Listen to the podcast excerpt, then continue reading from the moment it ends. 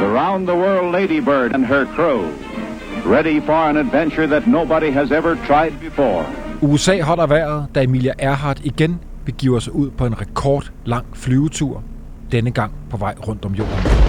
Then I ran into a storm, which was one of the most severe I have ever been in. Men hun styrter ned og er endnu ikke blevet fundet. Gertrude Bell knytter stærke bånd til de arabiske stammeledere under sine strapasserende og ikke ufarlige rejser i ørkensandet. Every step in the desert, life and fire claim me. Diane Fossey lever blandt vilde bjerggorillaer i Rwanda og bruger helt utraditionelle metoder for at komme tæt på de troede dyr. Now, I had to crawl around for two years, came to imitate their peaceful vocalization, their contentment vocalizations, mom, like this. Du lytter til Den Yderste Grænse. Jeg hedder Bjørn Harvi og har været formand for Eventyrenes Klub. I denne femte sæson skal vi på tur med de vildeste og mest fascinerende kvindelige opdagelsesrejsende. Kvinder, der på hver deres måde og mod alle odds ændrede verden.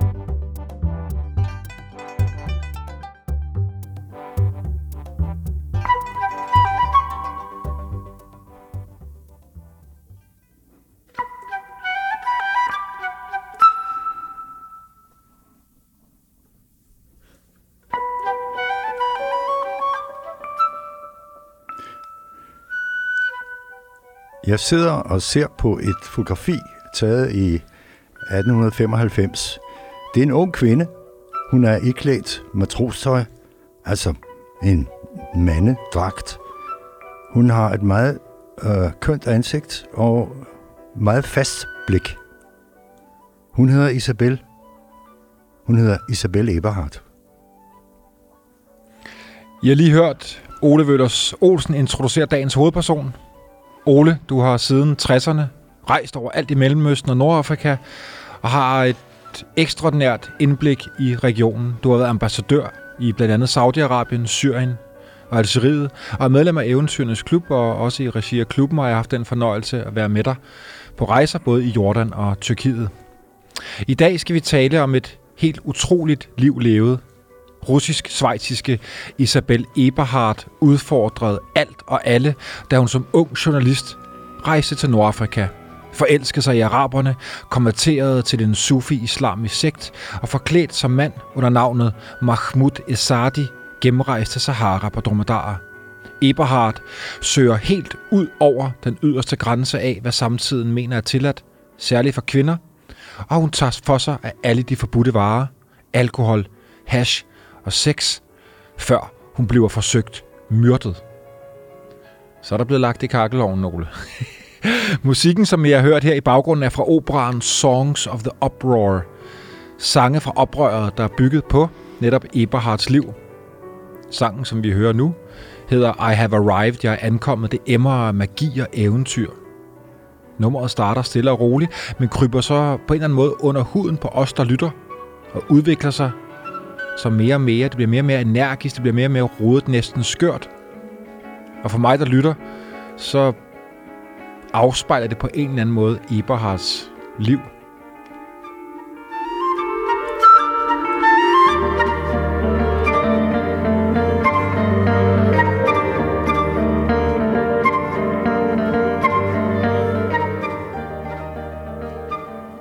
Ole, fortæl om Eberhards baggrund.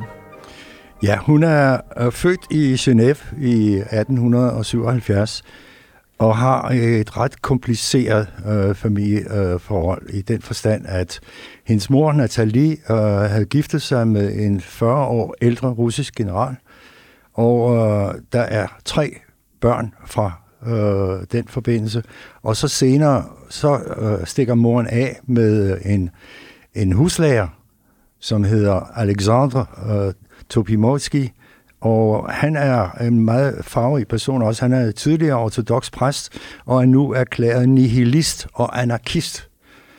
Hun får, Nathalie får to børn. Altså, hvad betyder det, at man er nihilist? Nihilist, det vil sige, at du er imod enhver form for, for samfund, organiseret samfund.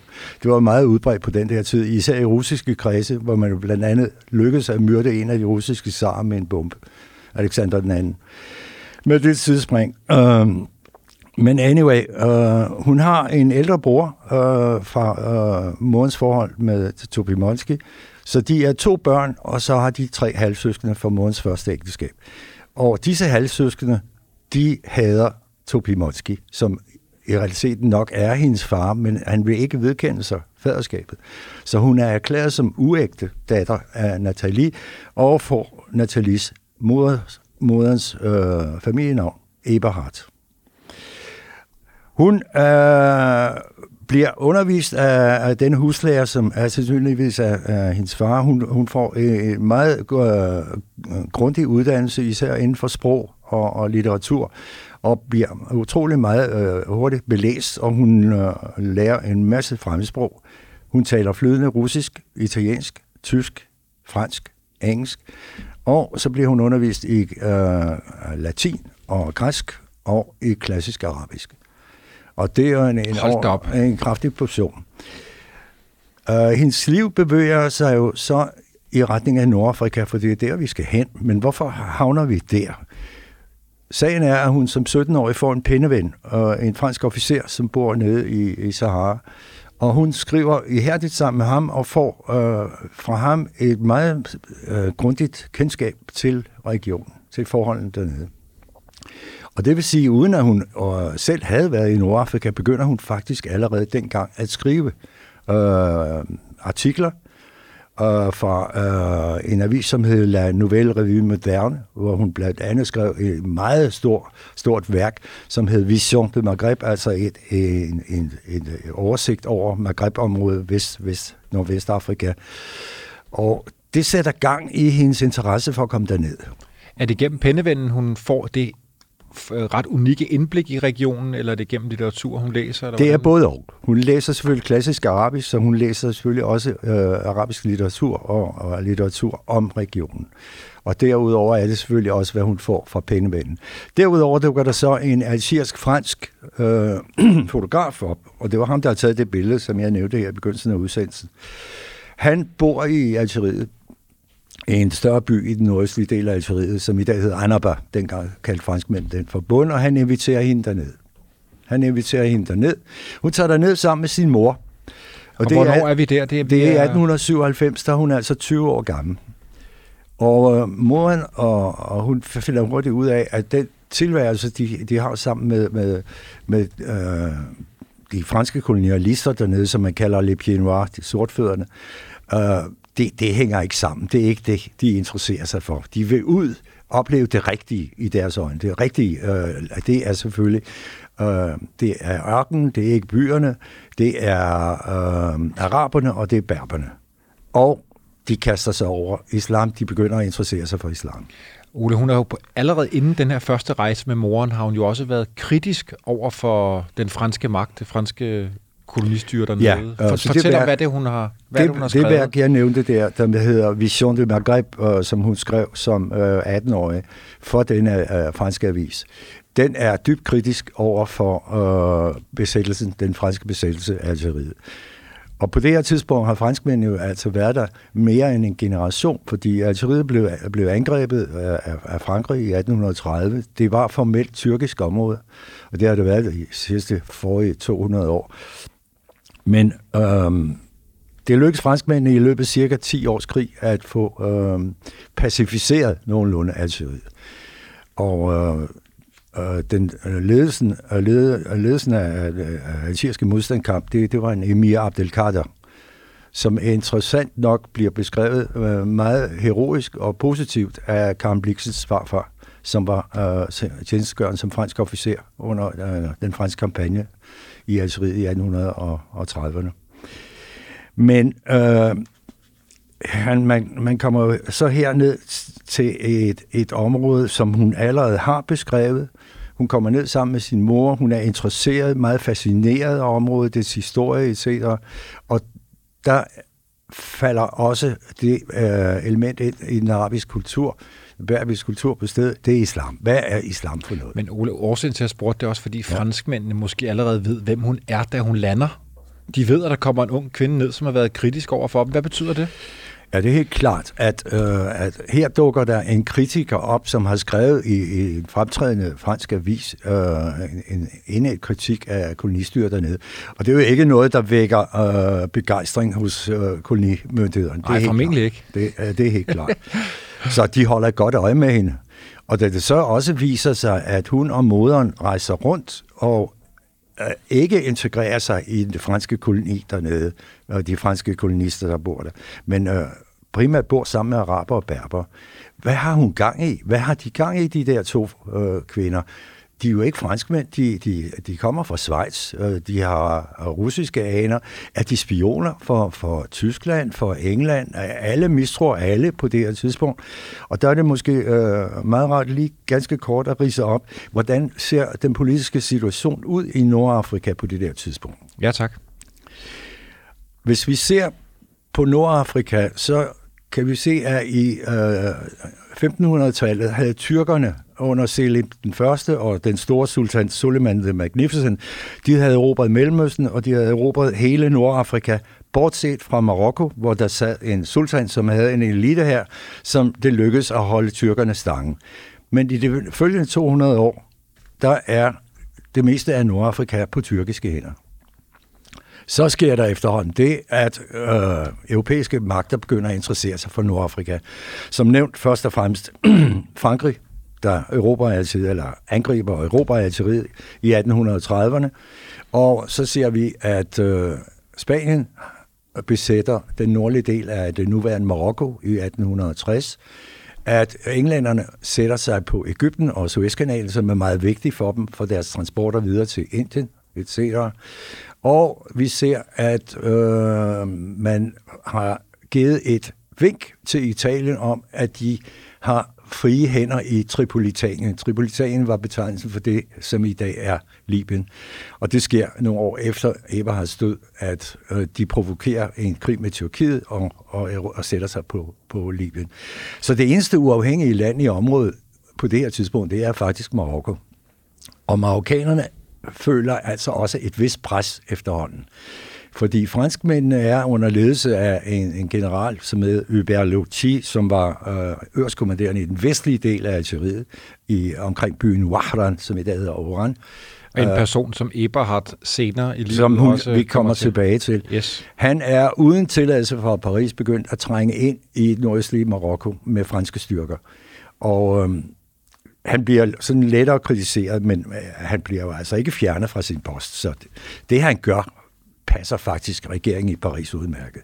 Og det er noget, der hisser tyskerne op, fordi de vil også gerne have en bid af Nordafrika. Og kejser Wilhelm øh, rejser faktisk to år efter, at Eberhard døde i, i 1903, kommer vi tilbage til, der rejser han til Marokko og besøger sultan øh, Hafid, Moulay Hafid, for at love ham tysk støtte imod fransk pres og øh, det fører så til, at franskmændene sammen med øh, Italien og Storbritannien og Spanien organiserer en konference i Algeciras i 1906, hvor de deler Nordafrika sig imellem.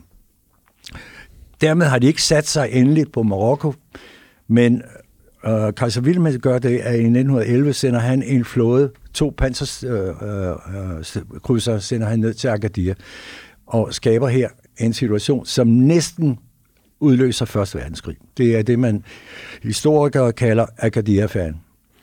Ole, det du beskriver her, det er jo også en øh, utrolig kompleks og rodet politisk øh, verden, som en ung kvinde øh, lander i. Ja, og det øh, viser jo så, at hun netop her begiver sig ind i et politisk sprængfelt, og at den måde, hun optræder på, at hun rejser rundt, først med sin mor, efter morens død, i, øh, øh efter de har været der i 10 måneder, så dør moren. Hun er kortvarigt tilbage i Genève, men hun kommer jo ned igen og rejser rundt i mandstragt under arabisk mand navn. Uh, hun uh, har ikke kontakt med kolonistyret, hun har ikke kontakt med de fastboende franskmænd. Hun lever sammen med berber og araber. Og det er mere eller mindre uhørt? Altså. Det er uhørt, uh, og uh, det skaber selvfølgelig blandt uh, de disse Pied Noir, de, de franske kolonialister, øh, der skaber det jo også øh, øh, irritation og forarvelse, at, øh, at hun på den måde render rundt sammen med de indfødte, og hendes levestil fordi hun, som en af hendes samtidig skrev, hun øh, drikker som en, en, en sømand, at hun ryger kif, altså hashish, som en addict, som en misbruger, og, og hun, hun elsker, som om hun, hun øh, aldrig har kunne få nok sex, så det, det, det skaber selvfølgelig forarvelse. Hun tager for sig det, det, der er, er værre for hende, sådan set, det er, at kolonimyndighederne øh, ser på hende med meget stor mistro. Er hun spion? Er hun spion for tyskerne? Er hun spion for englænderne? For nogle af de andre? Og det fører også til, at hun adskillige gange bliver udvist af, af Algeriet. Du nævner, at hun øh, bliver utrolig fascineret af, øh, af de mennesker, hun øh, vælger at bruge sin tid med. Altså i stedet for kolonimagten, så rejser hun ud med, øh, til berberne. Hvad, hvad, hvad, hvad er det, der er så fascinerende ved den øh, verden, hun møder på den første rejse? Her, kun 20 år gammel, kommer ned med sin mor. Hun konverterer til, til, øh, til islam ret hurtigt. Hvorfor gør hun egentlig det, Ole?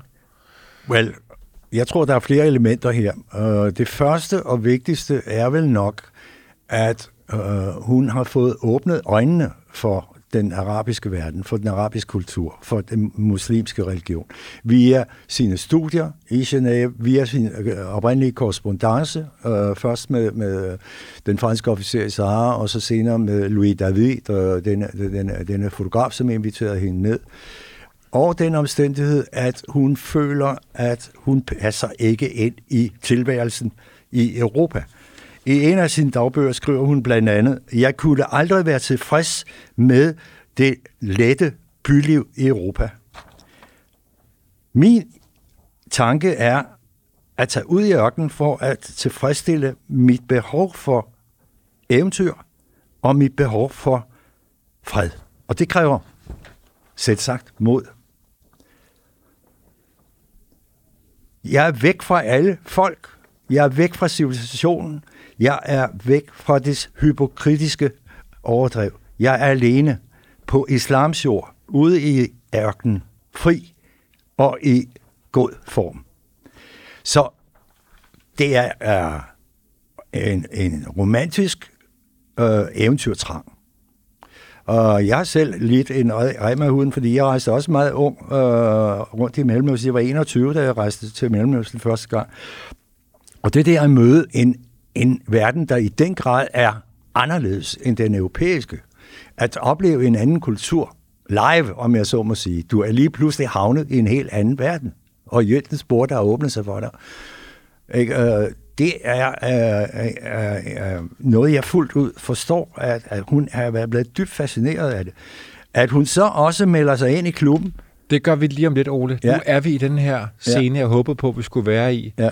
Hun lander i Algier. Hvordan er det på det tidspunkt? Du har jo, og det er selvfølgelig meget senere, men også selv som ung med åben sind landet på den i, i ørkensandet mere eller mindre. Det er i Algier by jo heller ikke. Men fortæl, hvordan det er at gå gennem gaden i, i Algier, hvor, øh, hvor du går rundt nærmest i hendes fodspor 60 Ja. år senere. Øh, første gang, jeg kom til Algeriet, det var i 1970, hvor jeg blaffede fra Tunesien øh, og via Algeriet øh, til Marokko. Øh, der gik jeg op i den gamle by. Øh, Alger er jo sådan set delt op i en, en gammel bydel, som er på, øh, op på en højde, højderyg. Ja, det meste af byen, det går sådan skråt op, ligesom, ligesom Beirut, øh, sådan rejser sig ret stejlt op fra, fra havet. Og der er den gamle by op, øh, Kasbagen, som de kalder den, og, og så er der den franske moderne by, øh, som ligner øh, bygningsmæssigt, arkitektonisk ligner den sådan set det, hvilken som helst by i Sydfrankrig. Øh, meget flotte hvide huse. Det er også derfor, man ofte kalder øh, Algier for Alger la Blanche, det, det, det hvide Algier.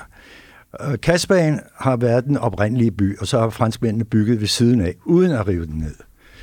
Og det har de nok fortrudt senere under uafhængighedskrigen, dengang øh, algerierne gjorde oprør og førte otte års uafhængighedskrig fra 1954 til 62.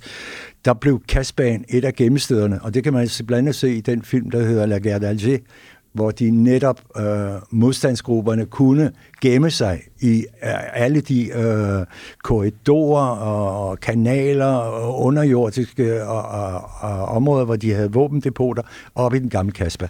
Det, som franskmænd er bange for, skal ske allerede, da Eberhard, Ja, 60-70 år, øh, Men altså, hvis, er der hvis man som jeg dengang gik op øh, der i 70'erne, jeg kom også til at bo derovre øh, to år i, i 70, øh, 74, 75, gik op i den gamle Kasper, ja, så var det jo selvfølgelig også her det rigtige oprindelige Arabien, øh, set med en ung eventyrs øjne.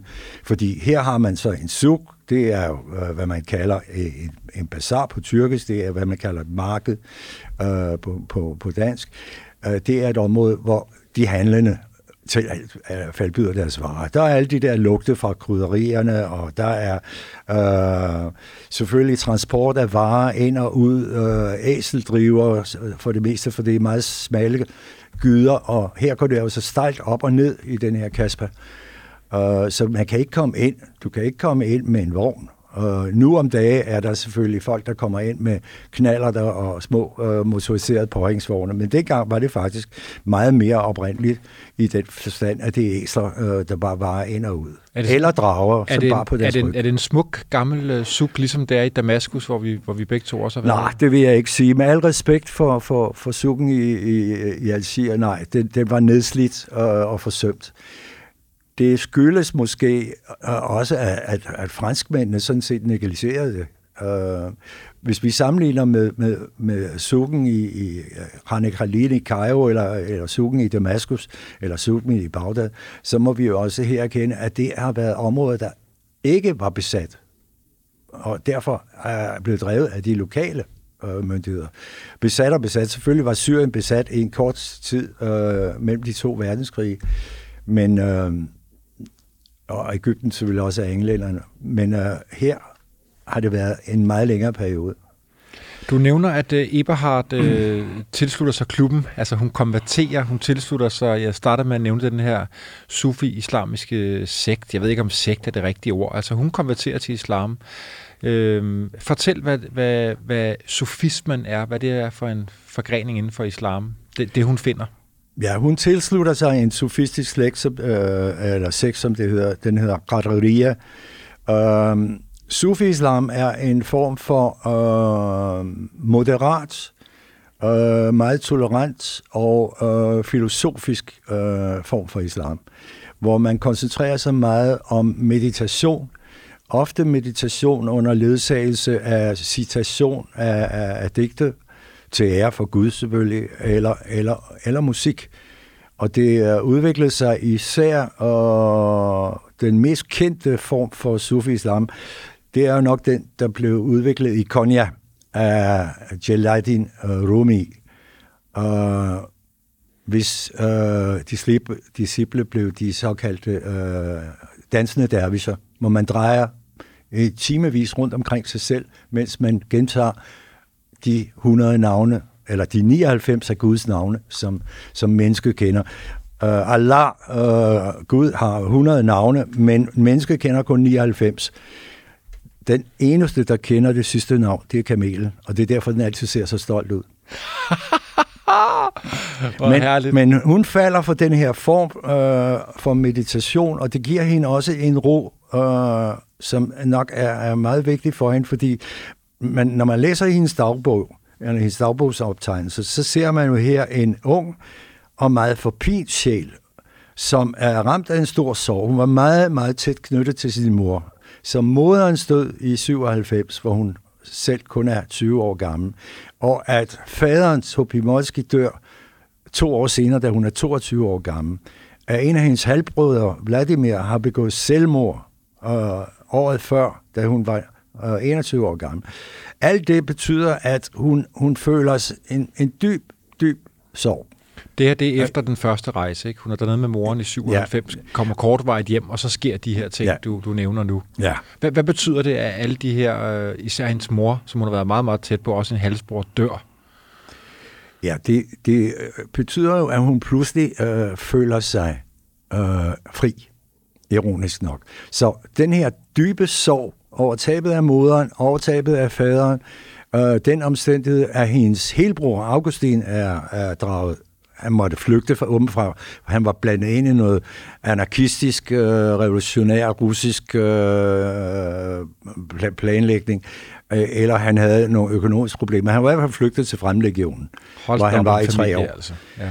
Men hun føler sig ulykkelig, men samtidig føler hun sig uendelig fri, fordi nu kunne hun endelig kaste øh, sin fortid, sin europæiske fortid altså, altså, og ligesom skifte ham. Jeg vil nærmest betegne det som, hun er kommet ud af en puppe, og nu er hun pludselig ikke længere en puppe, hun er en sommerfugl, som basker sine vinger i den nordafrikanske sol. Fordi nu er hun uafhængig. Men hun er ikke økonomisk uafhængig, og det er sådan set et problem for hende i de resterende øh, få leveår, hun har. Hun har ikke øh, mange midler. Nej, og lige om lidt, der skaffer hun nogle midler, så hun kan komme tilbage. Men inden vi havner der, Ole, så brænder jeg inde med en lydbid. For det var sådan, at øh, der i 91 blev lavet en film om øh, Eberhard, og øh, vi har fundet en lille øh, lydbid fra den øh, film. Filmen hedder simpelthen bare Isabel Eberhardt. Øh, scenen, vi skal høre nu, er fra en, øh, en, øh, en togtur, hun har, hvor hun møder en journalist, og hvor hun sammen med den her journalist filosoferer over, hvad hun netop vil med sit liv. Prøv at lytte med en gang.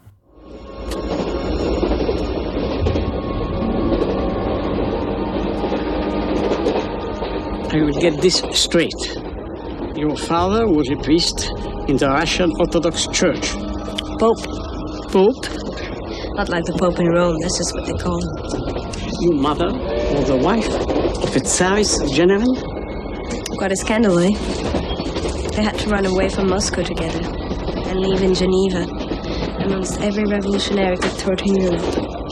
And did I understand you correctly?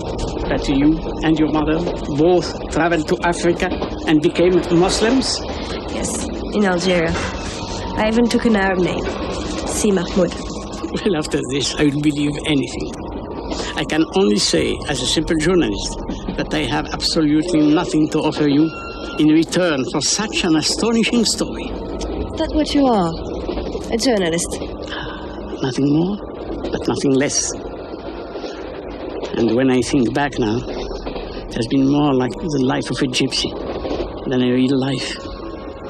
Maybe that's the kind of life I want. Maybe it's the life for you.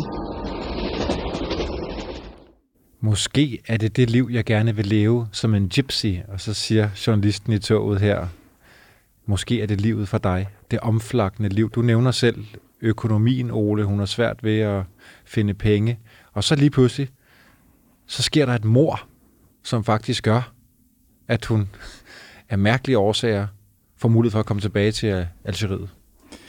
Ja, det er jo en fransk adelsmand, øh, Marquis de Moret, øh, som bliver myrdet af Touareger i den øh, sydlige del af Sahara. Skal vi lige nævne, hvad er Touarerne? Det er berber, det er ikke araber, øh, og det er de såkaldte blå mænd, øh, kaldt Sagullemust, øh, som øh, lever i den sydligste del af Sahara-området. Øh, helt ude fra Mauritanien og langt ind til Niger og Chad.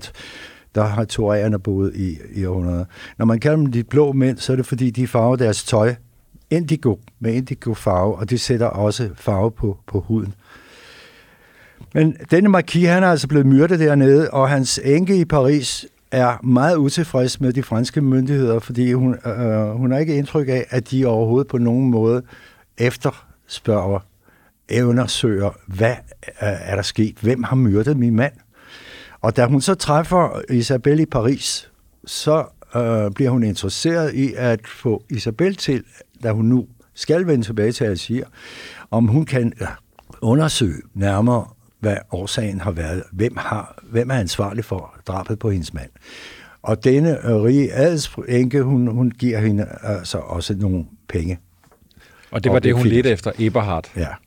Og det betyder så, at hun, hun kan øh, slå sig ned i øh, Elouet. Øh, det er en oaseby i den sydøstlige del af Algeriet. Det er da hun kommer der ned i, i, øh, i år 1900. Hun er altså her på det her tidspunkt 23 år gammel. Hun øh, gør ikke rigtig, rigtig noget øh, detektivarbejde. Hun er ikke nogen Hercule Poirot i sådan en okay. scene. Øh, tværtimod, øh, hun bruger bare øh, enkens penge. På hvad? Øh, på øh, alkohol, på kif, når man nu siger kif, så vil jeg jo nævne, at det er hashish, men kif er jo faktisk blanding af dohan, som er, øh, er tobak, og øh, hashish. Så det er en, det er en blanding, det er ikke, det er ikke ren hashish. Uh, og uh, så har hun altså uh, sex på kryds og tværs, indtil hun der i, i 1900 træffer en, en algerisk uh, soldat, soldat i de franske styrker. Uh, Ole, undskyld, uh, jeg lige afbryder. Altså, ja. uh, hun, hun tager for sig af alle uh, livets uh, på det her tidspunkt også uh, ulovligheder. Sex, hash, alkohol. Konflikter det ikke med hendes uh, religiøse overbevisning, hendes konvertering til islam? Jeg vil lige gøre markien øh, færdig, øh, fordi enken der finder ud af, at Isabel ikke gør noget. Så hun afskærer hende for yderligere midler, så får hun ikke flere penge ud af det. Men tilbage til dit spørgsmål, Bjørn. Ja, selvfølgelig kan man sige, øh, det stemmer jo ikke overens med islam. Øh, de meget rabiate muslimer øh, mener jo, at man skal øh, afholde sig fra alkohol totalt. At der er totalt forbud mod alkohol. Men det er jo øh, et spørgsmål om fortolkning. Fordi hvem har opfundet alkohol? Det kommer af det arabiske ord alkohol, der øh, general Tarek øh, gik over Gibraltarstrædet 711 og besatte Spanien. Der øh, begyndte øh, araberne i, øh, og maurerne i, i, i Spanien og Portugal at dyrke sukkerrør. Og de destillerede sukkerrørsaften og skabte alkohol. Altså det er jo et arabisk ord.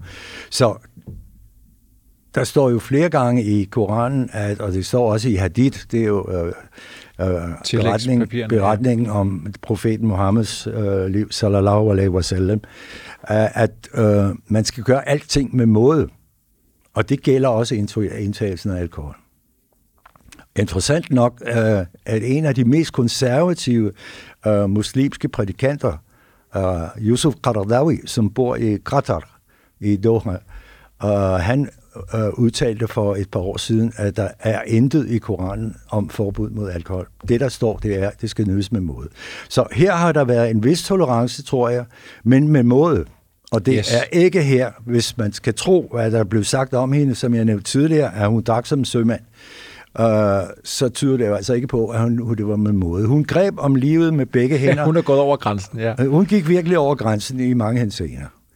Og så kan man sige, jamen, hvordan passer det så med islam? Men islam er jo også kendt for tolerance, især hvis man taler om en, en sufi-version, som hun havde tilsluttet sig. At der er man ikke nær så konservativ og så restriktiv, som man er for eksempel i den wahhabistiske øh, form, som er, er fremherskende i Saudi-Arabien. Nu har vi nævnt, hvordan øh, franskmændene ser hende kolonimagten, der tænker, hvad i alverden er det for en kvinde, der kommer herned? Hvad tænker de, øh, de lokale, som hun egentlig også gerne vil være mest sammen med? Hvordan anser de den her unge kvinde? Der vil jeg også regne med, at der har været en vis mistro. Fordi hvorfor regner denne her europæiske kvinde rundt ned hos os? Øh, er hun også en form, i deres øjne, er hun også en, en form for spion? Nu altså ikke for en konkurrerende øh, kolonimagt, men er hun spion for franskmændene? Hvorfor render hun rundt her og stikker næsen i vores affære? Så det kan også have skabt noget mistro. Og der kan selvfølgelig også have været religiøse, konservative elementer, som siger, at den måde, hun lever på, er skandaløst, når hun så samtidig påstår, at hun er konverteret til islam. Betyder det, at hun så er alene? Nej, det betyder ikke, at hun er alene. Faktisk øh, har hun et rigtig godt forhold til, til øh, lederen øh, af den her øh, Qadariya øh, Sufi, øh, Sufi øh, organisation. Og den her sheikh, han hjælper hende faktisk flere gange finansielt, øh, og har stor forståelse for hende. Stor tolerance over for hende. Og så møder hun, øh, hun møder Så en mand. møder Sliman. Sliman er, som jeg nævnte tidligere, han er algerisk araber, han er øh, soldat i, i, i franske styrker. Franskmændene ansatte mange lokale. Og de, og de havde faktisk også mange senegaleser i deres tropper i, uh, i, uh, i Algeriet, og som uh, kæmpede sammen med franskmændene uh, under den senere uafhængighedskrig. Og uh, de lever sammen, og det vækker også anstød hos kolonimagten. Og det betyder så, at hun bliver udvist. Det er hendes første udvisning. Hun bliver smidt ud af landet? Hun bliver smidt ud af landet. Øh, det, det foregår på den måde, at de forflytter ham først fra Elwed op til Annaba. Men så følger hun efter Og så smider de hende ud. Og så øh, vender hun tilbage senere, fordi øh, hun har været udsat for et øh, morforsøg. I øh, januar øh, 1901 er hun øh, i den by, hvor hovedkvarteret ligger for denne her Qadariya, øh, sufi-islamiske sekt. Og der bliver hun angrebet af en araber, som hugger efter hende med et svær. Hun får et, et dybt sår i den ene arm og et sår i, i hovedet og bliver indlagt på et hospital. Men hun overlever altså det her, det her angreb. Det er en mand, hun møder på gaden tilfældigt? Det er en mand, som trænger igennem mængden med et svær op til hende. Hun står sammen med de her øh, folk fra, fra sekten og taler sammen med dem og angriber hende. Hold da op. Ja. Og øh, der kan man så spekulere i, hvorfor gjorde han det? Og det kommer ikke rigtig frem under øh, retssagen, fordi han siger bare, at det var Gud, der havde befalet ham at slå hende ihjel. Og ja, det, det er jo let at sige. Det, det, det giver jo ikke rigtig nogen forklaring. Det er aldrig blevet opklaret, hvad der egentlig skete. Øhm, hvad tror kan, du? Man kan, ja, man kan spekulere. Jeg, jeg vil ikke tro på, på, på, uh, på nogen bestemt uh, teori. Vi kan bare sige, at der er flere forskellige muligheder. En kan være, at det kan være, at det er en person, der er blevet betalt af de franske kolonimyndigheder, som synes, nu er hun blevet så generende, at nu vil udrydde hende. Ikke bare smide hende ud, men nu vil slå hende ihjel. Det er et teori. Det kan også tænkes, at det er en, en, en religiøs fanatiker, netop sådan en mere fundamentalistisk muslim, som siger, at den måde, denne kvinde optræder på, skændigt, hun har ingen mand, hun har ingen mahram, som er ansvarlig over for hende. Hun dyrker sex med en masse forskellige mennesker, hun drikker alkohol, hun ryger kif, og hende vil jeg slå ihjel. Det kunne være en anden forklaring. Det kan også være øh, en person, som betragter hende som spion for kolonimyndighederne, og som siger, hun er farlig hende her.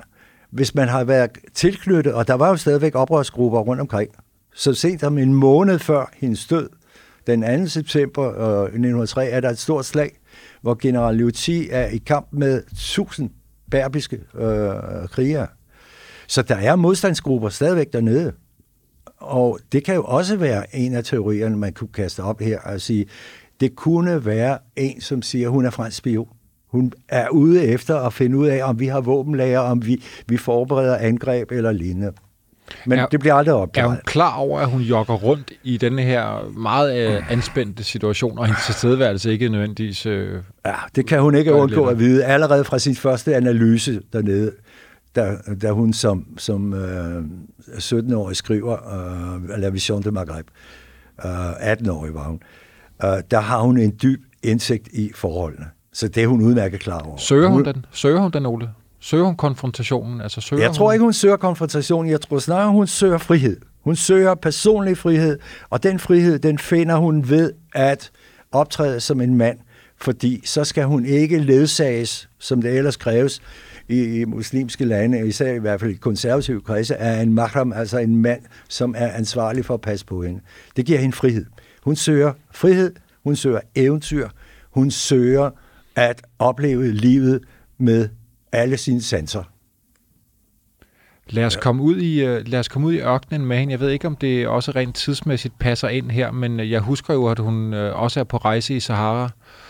Øh, og også hun har skrevet, øh, synes jeg, ret smukt om det her. Er det et af de citater, du har foran dig med hendes, øh, ja, hendes rejse øh, på... Øh... Jeg kan nævne her fra hendes dagbog. Jeg er klar over, hvor meget jeg elsker denne del af verden. Tabet af det her land ville være utrolig bittert. Dets sol, dets sand, dets rige haver og vindene, som har skabt de fantastiske sanddyner, dækket dem igennem årtusinder med sky efter sy af sand. O Sahara, truende Sahara, du gemmer dit mørke og din, din mørke og skønne øh, sjæl i tomhed. Og jeg elsker det her land, fyldt med sand og sten. Dette land med kameler, primitive mænd og med farefulde sandområder. Uh, det er jo klart, at her taler en, en, en, en romantisk sjæl, som er meget, meget fascineret, øh, overvældende begejstret for, for ørkenen og ensomheden i ørkenen. Og ørkenen er jo også interessant. Uh, jeg har altid synes, at når man opholder sig i ørkenen, øh, så bliver man pludselig meget, meget lille. Man er, er ligesom står ude på et fladt stykke papir, hvor der ikke er nogen ting. Du bliver helt alene. Og det betyder også, at du kommer til at tænke på, på tilværelsen på en anden måde. Øh, og jeg tror også, at den forgængelighed, der er, fordi ja, jeg tænker her på øh, den, øh, den persiske øh, digter Omar Khayyam, som i, øh, i sin Rubaiyat-digtsamling blandt andet skrev om sneen på en støvet ørkensti kan lyse et sekund og er forbi. Så jeg tror også, hun er fanget her af, af den fascination, som ørkenen skaber for mennesket, at her kan du godt skrive dit navn, men når du har skrevet dit navn i sand, så går der ikke mere end et sekund eller to, så har vinden allerede udslettet det. Og sådan er dit liv sådan set også. Det er et smukt billede. Ikke? Mm. Og det har hun været klar over. Øh, så hun er en utrolig sammensat person her. Hun flygter fra den øh, europæiske civilisation. Hun lader sig indfange af islam og den arabiske kultur. Øh, hun er fascineret af naturen i området. Og gang på gang i sine bøger har hun jo også uh, afvist, at hun kunne leve i, i europæiske storbyer. Det er ikke hende. Hun søger friheden, men giver det hende frihed, mere frihed eller begrænsninger at møde Slimane? Hun bliver jo gift, gør hun ikke det? Jo, altså det, der sker med øh, i forhold til Slimane, det er jo efter, at hun flyttede op til ham i bunden, og så øh, bliver hun udvist igen. Men øh, så bor hun hos sin øh, bror Augustin, det er den her øh, storebror, hun har, han er fem år ældre end hende, som lever øh, i øh, yderste fattigdom sammen med sin kone i Marseille. Og der bor hun så hos Augustin, øh, og tager arbejde som øh, dok-arbejder. Hun er altså med til at losse skibe. Render rundt der også i matrostøj eller, eller, eller arbejdstøj, mands arbejdstøj. Ikke? Så øh, det har hun altså også været klar til. Også et uvandt job for en så kvinde. den der lille spinkle øh, kvinde, som kigger på en med det der øh, lidt så modige ansigt fra fotografiet, øh, hun har altså også slæbt kul eller øh, tømmer, eller jeg ved ikke hvad, i, i Marseille. Det gør hun nogle måneder, så, kommer, øh, så bliver øh, Sliman forflyttet til Marseille. Og øh, så bliver de gift. Og det er så i øh, oktober øh, 1901. Hvad siger han til hendes, øh, ja undskyld udtrykket, rock and roll life med alkohol og sex og, og Det- hash og så videre? Det ved vi faktisk ikke i detaljer. Øh, hvis han virkelig ikke kunne, øh, kunne leve med, at hun, hun optræder på den måde, så havde han jo forladt hende. Så havde han forladt hende allerede, allerede før, før de bliver gift. Så den omstændighed, at han gifter sig med hende, det viser, at han holder så meget af hende, at han også øh, tolererer, accepterer, måske endda synes, det er helt fint, at hun lever på den måde. Hun har psykiske, hvad kan vi kalde det, udfordringer, problemer. Hun mm. øh, forsøger også at tage sit eget liv på et tidspunkt. Ja, det øh, øh, har hun forsøgt flere gange. Og, og, Nå, okay. Ja. Men øh, jeg tror ikke, hun har haft noget decideret øh, dødsønske i forbindelse med sin, sin, sin død i, i Einsafra i, i oktober øh, 1903. Jeg tror, det har været et, øh, en ulykke, der ramte. Fortæl om den. Ja, Ulykken, først der- der sige, sker. at, at mm. når man rejser i ørken, så kan man dø. Der, der er to primære dødsårsager i ørken. Den ene er, at man dør af tørst, og den anden er, at man drukner. Det kan virke bizart, at man siger drukner. Det lyder helt skørt. Nej, fordi der er springfloder. Uh, springfloder optræder ofte i ørkenområder. Det er et regnfald. Nogle gange er det ledsaget, fra- starter med havl, uh, og så kommer en meget kraftig regnfald. Og hvis jorden ikke har fået væde i 5, 6, 7 år, så er jorden knastør. Den er lige så hård som cement. Den absorberer ikke vandet. Og det vil altså sige, at vandet vil suse igennem de laverliggende områder. Så hvis man rejser i ørken, så skal man aldrig slå sit telt op i en wadi. En wadi er et udtørret flodleje. Fordi der kan man risikere, at der kommer en springflod. Er det det, der sker, Ole? Ja, det er det. Og hun opholder sig, og jeg vil først sige, at da de flytter tilbage til, til, til, øhm, til, øhm, til Algeriet sammen, der bor de først øh, oppe i Annaba, så flytter de til Alger, øh, til hovedstaden, også en anden by, der hedder Tenes, og så slår de sig ned i, i en mindre by, der hedder Ein al-Safra. Og øh, i Ein Safra, øh, der sker der altså det der, at de bor i en, en, en hytte, det er sådan en, en lærhytte, mudderhytte, ja. Og inden at den her Ja. regn begynder at falde, ja. så skal vi jo have introduceret, i hvert fald have nævnt ham, en meget vigtig person. Vi har allerede nævnt ham for længe siden efterhånden. Ly, Ja. Hvad hedder han? Lyti. Ja, det er general resident uh, Hubert Lutti. Uh, han er professionel fransk officer. Han har gjort tjeneste i Indokina. Han har gjort tjeneste på Madagaskar, som også var besat af franskmænd på det her tidspunkt. Og han kommer til Algeriet i begyndelsen af 1903. Og han bliver kommandant i den vestlige del af Algeriet, omkring den store by, største by i det vestlige Algeriet, som hedder Wahran eller Oran. Og her er han altså general, og øh, han øh, bliver udsat for øh, nogle angreb af, af berbiske øh, krigere og oprørsstyrker, og det udarter til et slag, som finder sted den 2. september 1903 i øh, Al-Muangar. Og øh, der er han i, i krig med cirka 1000 velbevæbnede øh, berbiske ryttere. Hvordan møder Eberhard ham? Hun får til opgave af en fransk avis, fordi hun har stadigvæk øh, fra tid til anden øh, skriverier og artikler. Hun får til opgave at skrive om slaget. Men hun har jo været ekstremt kritisk over for kolonimagten. Det må han jo også vide. Det burde jo ikke være Nej, i, men det kan, det kan jo godt være, at det stadigvæk har været øh, La Nouvelle øh, øh, øh, Moderne, øh, som, som, som har, har, har bedt right. hende, ja, bedt hende om at skrive. Under andre omstændigheder er hun deroppe kort efter slaget og beskriver, hvad- hvordan situationen har været. Og der møder hun så general Yuti. Og han øh, bliver nok fascineret af den her unge kvinde, er imponeret over hendes arabiske kundskaber, imponeret over hendes lokale viden og kontakter til de lokale. Og det finder han så kunne være nyttigt for ham. Så han ansætter hende faktisk som en slags forbindelsesofficer i forhold til de lokale berbiske og arabiske ledere. Okay. Men det er jo altså et kortvarigt bekendtskab, fordi hun dør den næste måned, den 21. oktober. Fortæl om, hvad der sker. Ja, og Liuti vil jeg godt lige gøre færdig i den Okay, forstand, jamen selvfølgelig. at hvad sker der med ham senere? Fordi jeg har nævnt ham tidligere, at han begynder uden tilladelse fra Paris at trække tropper ind i den østlige del af Marokko. Og da vi så er nået frem til øh, det, jeg har nævnt tidligere med Algeciras-konferencen, øh, og at man laver i 1912 en aftale om, at Spanien skal have den nordlige tredjedel af Marokko, og franskmændene skal have resten.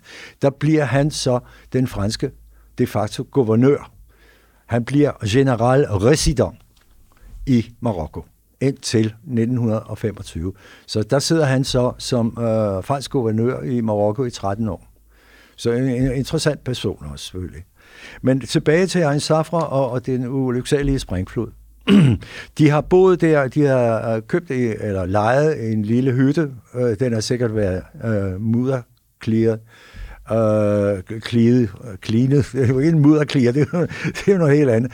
Øh, men det, det har altså været en, en, en, en, en ret primitiv øh, bolig, de har haft. Ikke? Og hvor den har ligget i forhold til Wadien, og hvor vandet kommer igennem, det ved jeg ikke. Men vi må formode, at den har været i den lavere del af byen, og dermed er blevet ramt af de her meget massive, voldsomme vandmasser, og knuser huset. Hendes mand, Slibane, undslipper og slipper. overlever. Han slipper ud. Han kan måske have været oppe i byen, højere oppe i byen på det øjeblik, det sker. Det ved vi ikke. Vi ved bare, at han, han overlever. Jeg har, jeg har jo også forsøgt at læse så godt op på Eber, at jeg nu kunne, og der er florerer forskellige øh, også teorier om hendes død. Hun havde været psykisk skrøbelig. Øh, øh, nogen kaldte hende skør. Mm. om de kunne lide hende eller ej, øh, havde forsøgt at begå selvmord før. Der er i hvert fald hypoteser, der mener, at de blev advaret om det her, og at hun ikke ville forlade huset. At hun måske øh, Havde et dødsønske. dødsønskede eller ventede på, at vandet skulle komme. Det blev hendes skæbne. Hvad, hvad mener du om de teorier, Ole?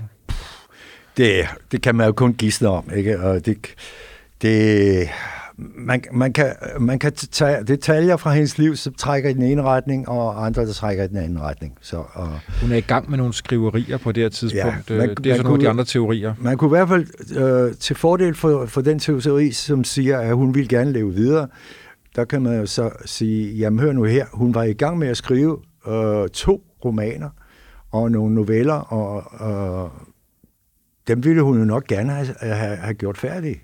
Så det kunne tale for, at hun ikke har haft et dødsønske, at det ikke er et form for kamufleret selvmord, at, at hun, hun gør sig til offer for den her naturkatastrofe. Hendes navn lever i, i bedste velgående, kan jeg forstå, i, øh, i Algeriet. Der er gader, der er blevet opkaldt efter hende. Nu har vi nævnt øh, film, Ja. øh, operatter osv. Øh, hvordan, hvordan opfatter de, øh, måske også de unge, hende i dag i Nordafrika? Hun er en kendt person af den nuværende algeriske befolkning. Et land, der har et, været besat i 132 år, og som har måttet kæmpe øh, med stort øh, tab i menneskeliv for sin uafhængighed i otte år, er selvfølgelig meget opmærksom på personer i deres øh, besættelseshistorie, som har vist sympati øh, over for lokalbefolkningens ønsker om, om selvstændighed og uafhængighed. Og der figurerer hun også blandt de personer.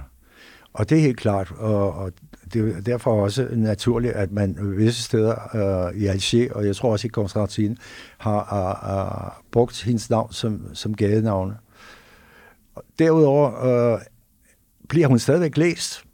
Øh, da jeg forlod Algeriet og sidst, øh, efter min sidste ambassadørpost, og jeg rejste fra Algeriet i 2010, der fik min kone en, en, en, en bog af en af de lokale ansatte unge kvinder på vores ambassade. Og det var øh, skrevet, en bog skrevet af Eberhard. Det var poesi fra ørkenen. Og det var skrevet med dedikation fik, fik hun den her bog. Det er jo fint, så lever, og her så er lever en hendes ung, person, videre. Ja. en ung person, som knap har været mere end, jeg tror, hun er den her lokalansatte dame, som var ansvarlig for vores visumafdeling og vores, vores øh, regnskab. Hun har været et stort barn under uafhængighedskrigen. Uh, at hun læser Eberhard, som er, er død øh, på det her tidspunkt lidt mere end 100 år tidligere, det er jo interessant nok. Ole, jeg vil sige tusind tak for, at øh, du var med i dag, og øh, jeg synes, vi skal slutte af med at høre lidt fra den her film. Vi har hørt en enkelt lydbid øh, fra tidligere. Det er Eberhard, der er meget øh, poetisk. Jeg ved ikke, om det er fra en dagbog eller, eller fra, fra en anden udgivelse, øh, siger, øh, jeg har let efter mig selv, og ved at gøre det og har brugt min krop, så er min sjæl blevet lettet.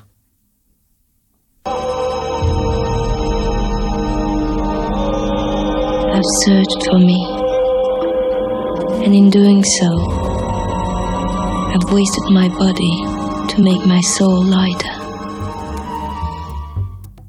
Tak for i dag, Ole. I lige måde, Bjørn. Tak skal du have. Den yderste grænse er produceret af kontor Jul og Brunse for Nationalmuseet og Radio Loud med Bjørn van Overim bag lyden. En særlig tak til Ben Jensen og Arktisk Institut, De Kvindelige Eventyrernes Klub, David Hoffman, Discovery Channel og National Geographic. Find serien på vorestid.dk eller der, hvor du normalt finder dine podcasts.